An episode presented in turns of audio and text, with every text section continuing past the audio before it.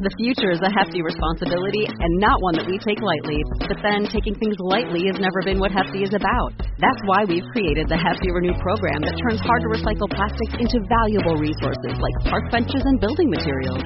To participate, simply fill up an orange Hefty Renew bag with accepted items, tie it up, and drop it in with your regular recycling. That's it. It's that easy. It's time to rethink recycling with Renew. Particular valued resources may vary by geography. More info available at heftyrenew.com. Welcome to the Primal Potential Podcast. I am your host, Elizabeth Benton. If you want to create change in any area of your life, you're in the right place. Together, we'll explore the strategies and tools I've used to lose over 100 pounds, pay off $130,000 in debt, and become a multiple seven figure business owner. I've supported thousands of women to levels of execution and fulfillment they didn't know were possible. So if you're frustrated, if you're doubting yourself, if you're not enjoying the journey, there's a better way. Together, we'll break through your past patterns, we'll eliminate the appeal of your excuses so you can get consistent, stay consistent, create the results you want, and most importantly, enjoy the journey. Let's get started. Hello, everybody. Welcome back to the Primal Potential Podcast. I am Elizabeth Benton. Hope you're having a great day today. I wanted to dive into something that actually came up on one of the coaching calls inside the consistency course a week ago. One of the things that we do for those calls is go through anything that you feel is holding you back, anything that you are working on and struggling with, a question you have, a challenge you're facing, something you'd like a new perspective on. And here's one of the things that came up. I'm going to read it to you exactly how it was submitted to me. It says, I know we've talked on this topic before, but could we talk some more about how to be okay with planned indulgences during a fat loss, weight loss journey and avoiding that all or nothing thinking. I believe that I've come a long way and done a lot of practice in this area, but I'm still not as comfortable or as natural feeling with these moments as I would like to be. So, we're talking about planned indulgences when you are pursuing weight loss. I've talked a lot about on this show about the difference between being intentional and impulsive. And it's a very different thing to intentionally plan an ice cream trip with your family versus impulsively eating a pint of ice cream at night. And so she's basically asking when I plan these indulgences, like, how can I be more okay with it given that I'm on a weight loss journey? And one of the questions that I posed to her was, if you were getting the results that you want, if you were crushing it from a weight loss standpoint and you were feeling amazing, you were energetic, you were feeling proud of your results, would you still feel guilty about a planned indulgence or would you feel bad about it? Would you still run into this issue or have you still run into this issue in seasons where you were getting a lot of results? The reason that I ask that is because I find that a lot of folks are trying to solve the wrong problem, thinking that the problem is something like I feel kind of I feel kind of bad about these planned indulgences or I go into this all or nothing thinking when the actual problem is that maybe you're not getting the results that you want and so it's harder to feel okay about a planned indulgence because you're wondering subconsciously or semi consciously or maybe unconsciously if I didn't do this, would I see more results? Or maybe should I not have done this so that I could get more results? What we're after here, and almost always when we break down topics like this on our coaching calls is let's start with clarity and specificity. This step, getting clarity, being specific, will change your life. And it's also the step that people skip the most. The first thing I think that I asked in response to this question is, well, what does it mean to be okay with it? Right? Because the question was how to be okay with planned indulgences during this this season of weight loss. Well, what does that mean? What does it mean to be okay with it? And what does it mean to not be okay with it? Because there's a very different approach if you are, say, feeling guilty versus if you are feeling like, oh, well, since I had this, I might as well eat all of the things the approach is going to be different based on how you're feeling. And when we generalize, when we overgeneralize, we're making it a lot harder to solve the problem. We are moving further away from the solution when we are generalizing. And as we get specific, we move closer and closer to the solution. So, what does it mean? To be okay with it? What does it mean to not be okay with it? And let's just say, well, I don't want to feel guilty, is the response that I get. That's where this question becomes so powerful. If you were getting the results that you wanted, would you still feel guilty about it?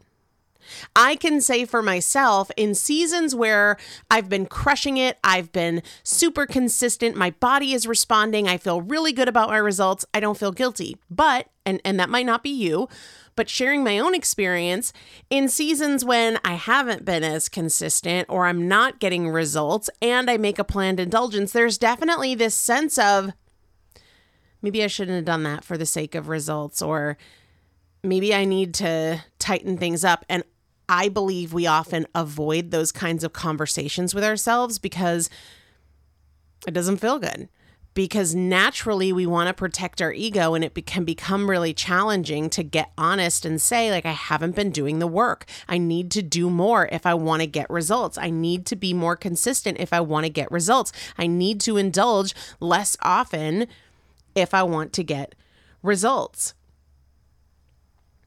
If you say, well, yeah, maybe you're right, Elizabeth if I were crushing my progress and really seeing results, I wouldn't feel guilty about it. Then it's not the indulgence that you're struggling with. It's not the planned indulgence that's the problem. It's your lack of results. You don't need to change how you feel about the indulgence. You need to upgrade your behaviors so you're getting more results and you're in more of that progress cycle. We want to make sure we're solving the right problem when we break things down and we define terms and we get specific and we seek clarity, not only do we move closer to the solution, but we make sure we're actually solving the right problem. Because so many people are generalizing, they're solving the wrong problem because they haven't taken the time to slow down and look at what they're really saying and what they really mean? Now, maybe you say, actually, Elizabeth, even when I am getting results, I feel guilty, I feel bad about a planned indulgence.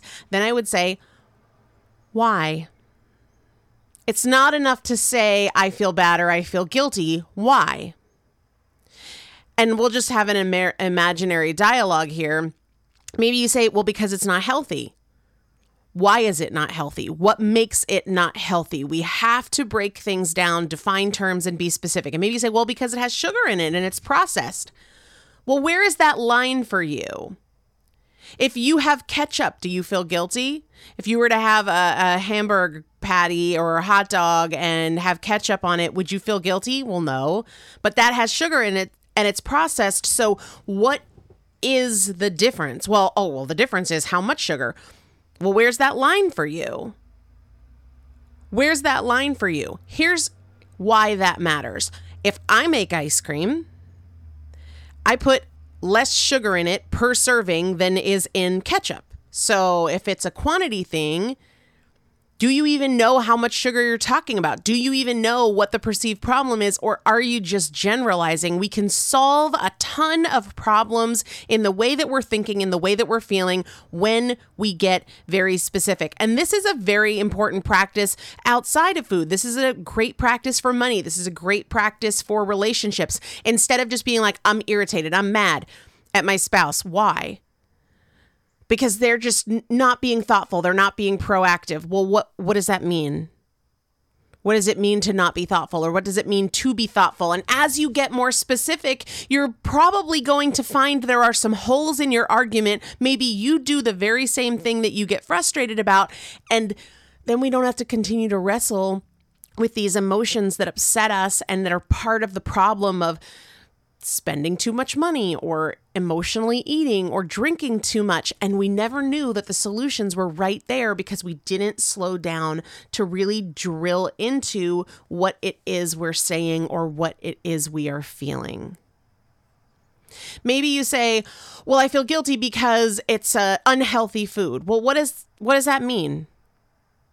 What does it mean to you to be unhealthy and is your goal then complete abstinence and never have those things ever?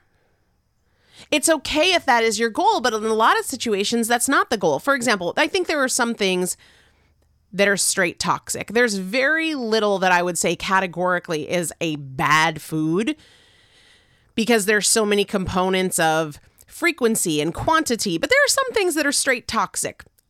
And I would imagine we all have different definitions of what that means if you've ever given it any thought. Certain food dyes, I think, are straight toxic. I think seed oils are straight toxic. But do I have the expectation that they will never cross my lips? Am I going to grill every single restaurant owner for what type of oil they use? Probably not. There are some people that do, and I think that is completely fine. And there are seasons of my life where I'm probably more likely to do that. But right now, no. Well, why does that matter? It matters because if you don't have an expectation that you're never going to have these things, then what is your expectation? What is acceptable for you?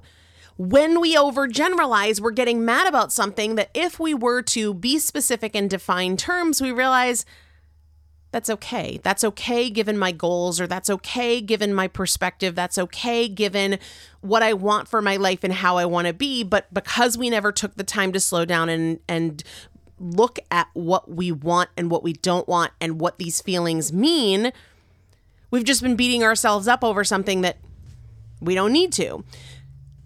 And the other thing I would have you consider is does this mean that everything that you consider unhealthy is off limits because I would contend that you probably do a lot of things every day that are unhealthy, whether that is scrolling social media or screen time at night or harboring resentment against somebody that you love. Is it just food that you judge yourself for and that you get emotional about, but everything else gets a pass? And if so, why? We can't just fly with our most familiar thoughts.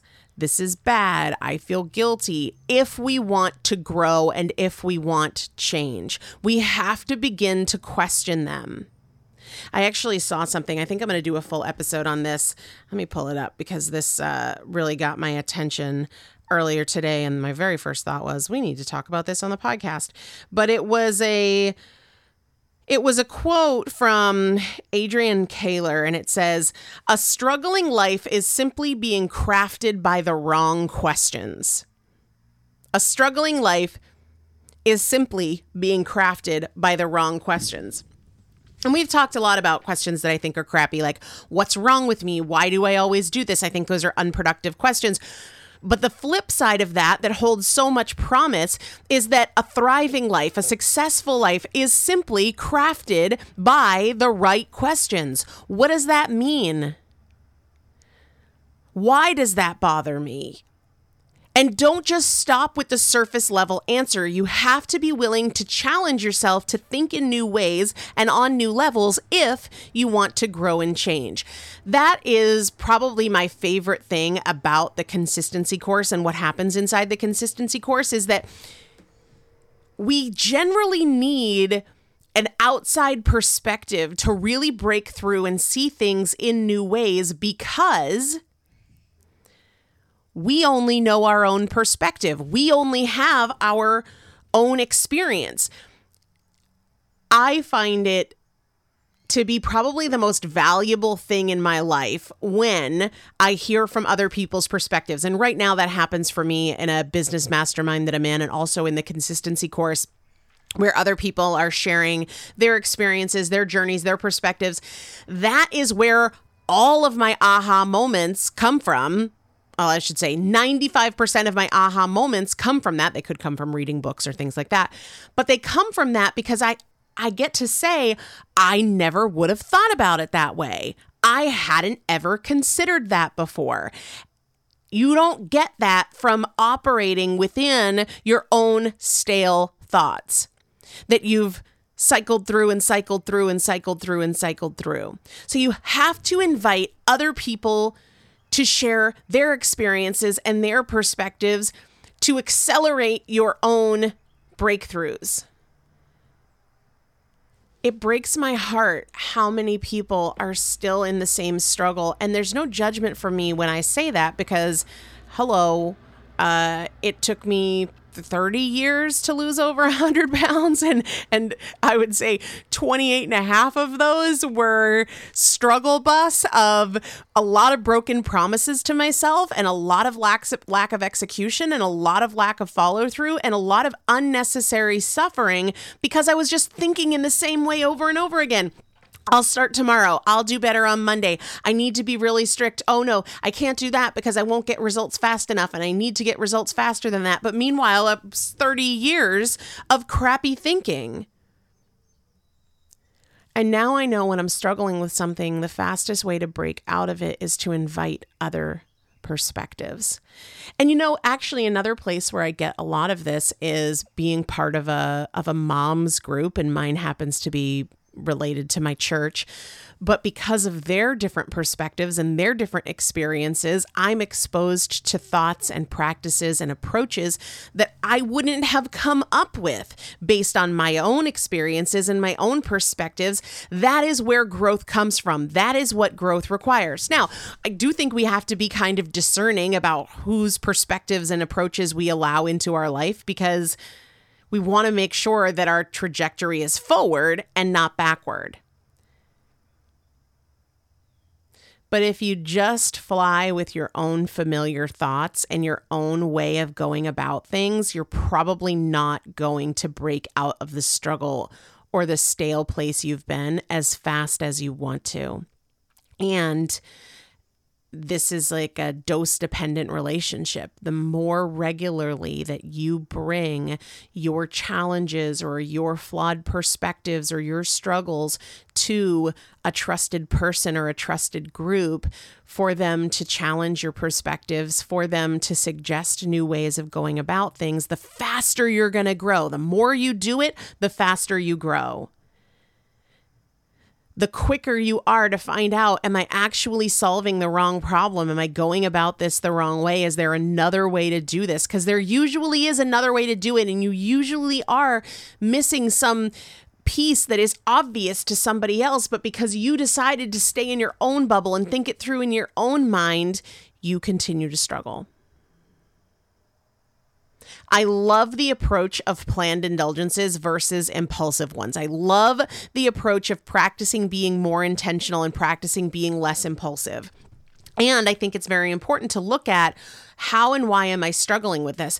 Am I struggling because I am just making excuses and, oh, well, I'm going to have this one also? Or, yeah, well, this week somebody brought in XYZ or we had cider donuts because we went apple picking. Is it excuse making that we need to tackle? That's one thing. Is it guilt that we need to tackle? That's another thing. Is it lack of progress that we need to tackle? All of these things are going to have a different approach. When people come to me in the consistency course and they say, I'm struggling, the first thing I say is, tell me more because we don't want to overgeneralize if we want to get to a solution. And I believe everybody wants to get to a solution. It's a powerful thing to learn and grow from somebody else's experience or perspective. And even if you decide, nope, I'm still going to do it on my own for whatever reason, the practice that will change your life is defining what you are saying. What do I mean by that? What does that mean? Tell me more and being specific. I feel bad about this. Bad how? What does that mean? Why? Challenge yourself. Break out of the routine of your most familiar thoughts. And I think on an episode coming very soon, we're going to talk about this idea that a struggling life is simply being created by the wrong questions. And the flip side, as I see it, which is a thriving life, is simply being crafted by the right questions, good questions, valuable questions, questions that help you break free. I'd love to have you join me inside the consistency course if you think you would benefit from that kind of coaching. We do it at least twice a month. Over the summer, we were doing it every single week. So there are seasons where we do it more often, but at a minimum, it is twice a month any question, any topic, anytime.